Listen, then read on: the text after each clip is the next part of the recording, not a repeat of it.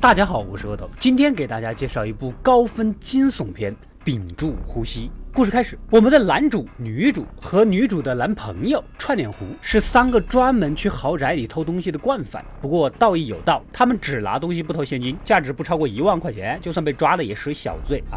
这天，串脸狐去销赃的时候，得到一个消息。这附近有一个独居的退伍老兵王老汉，女儿出车祸死了，得了一大笔赔偿金。三个人这么一商量啊，男主起初是不同意的。诗人陶华碧说过：“不为五斗米折腰。”咱们作为小偷的原则和底线呢？啊，那么跟外面的入室大盗有什么区别？此时女主绿茶嘴脸，一览无余。If we do this right, we never have to do it again. We never have to do it again. Never have to.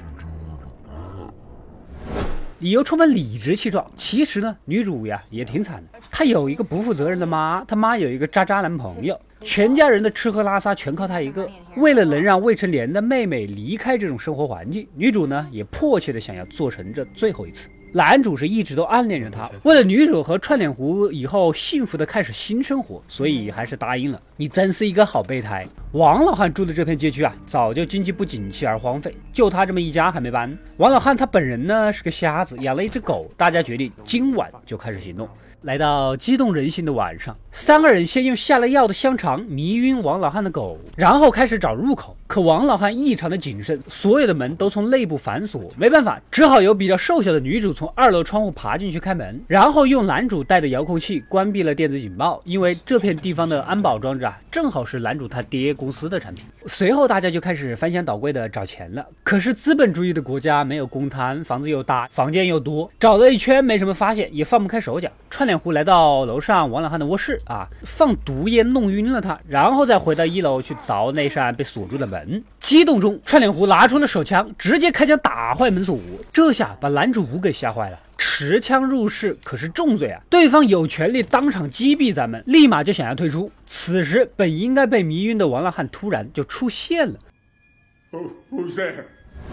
估计气体是没发挥作用，大家都很紧张。串脸狐一方面警告王老汉别动，可王老汉异常冷静，缓缓地向前移动。毕竟是退伍军人，依靠感觉，一个擒拿手就制服了串脸狐，夺下手枪直接爆头，一句废话都没有。作为一个反派，如果想活得久一点，见到主角就应该直接开枪，一定不要多话，不然必然会被主角趁其不备反杀。这是欧美电影的永恒定律啊！女主吓得赶紧原地藏进了衣柜，刚跑到院子的男主听到了枪声，有些担心女主呢，又折了回来。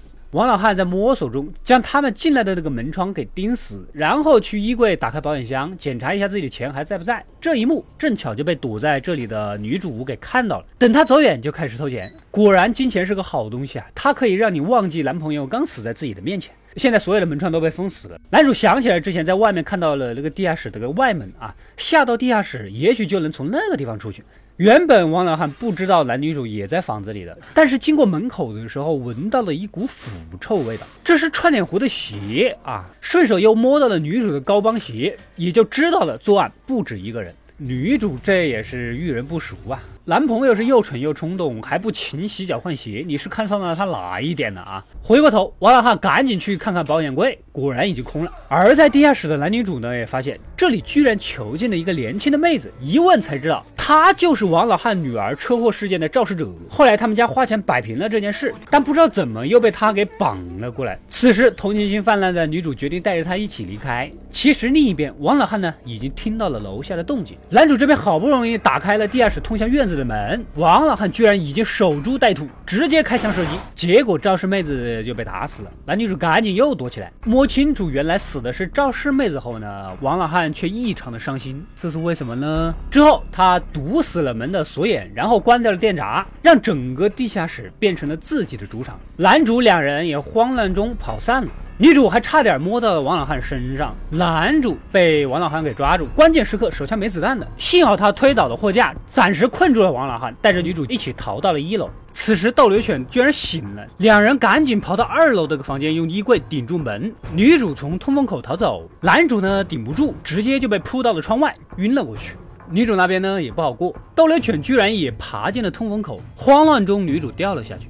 苏醒过来的男主啊，还没缓过气，就被王老汉暴揍。最终，王老汉拿起桌上的大钳子，给了男主致命一击。另一边，女主呢也醒了过来，发现了出口，正要逃出去，被王老汉一把给他拽了下来，关到了地下室。此时，王老汉终于开口了。他将赵氏妹子关起来呀，就是为了让她给自己生个孩子，因为他夺走了他女儿的性命，那么就必须补偿一个。赵氏妹子是已经怀了王老汉的孩子的，怪不得之前杀妹子的时候他那么伤心呐。那么现在生孩子这件事只能由女主来负责了。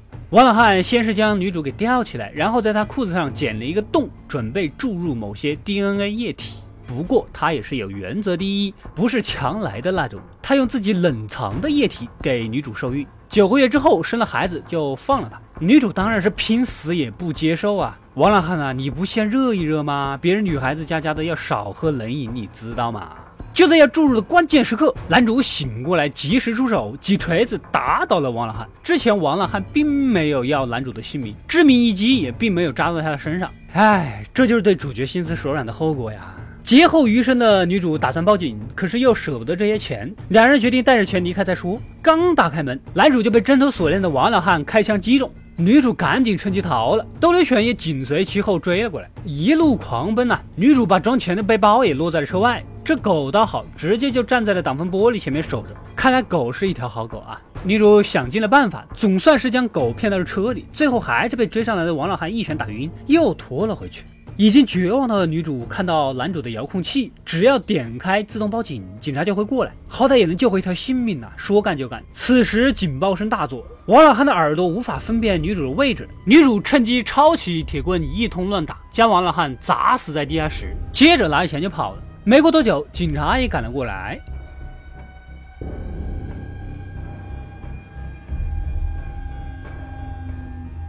一段时间之后，女主已经带着妹妹到了美好的加州。此时看到王老汉的新闻，原来呀他没有死。同时，王老汉也并没有提到女主抢走他一百万美元。显然，他不想让女主揭露他囚禁肇事少女的事儿。也许他还想再找机会亲手抓住女主。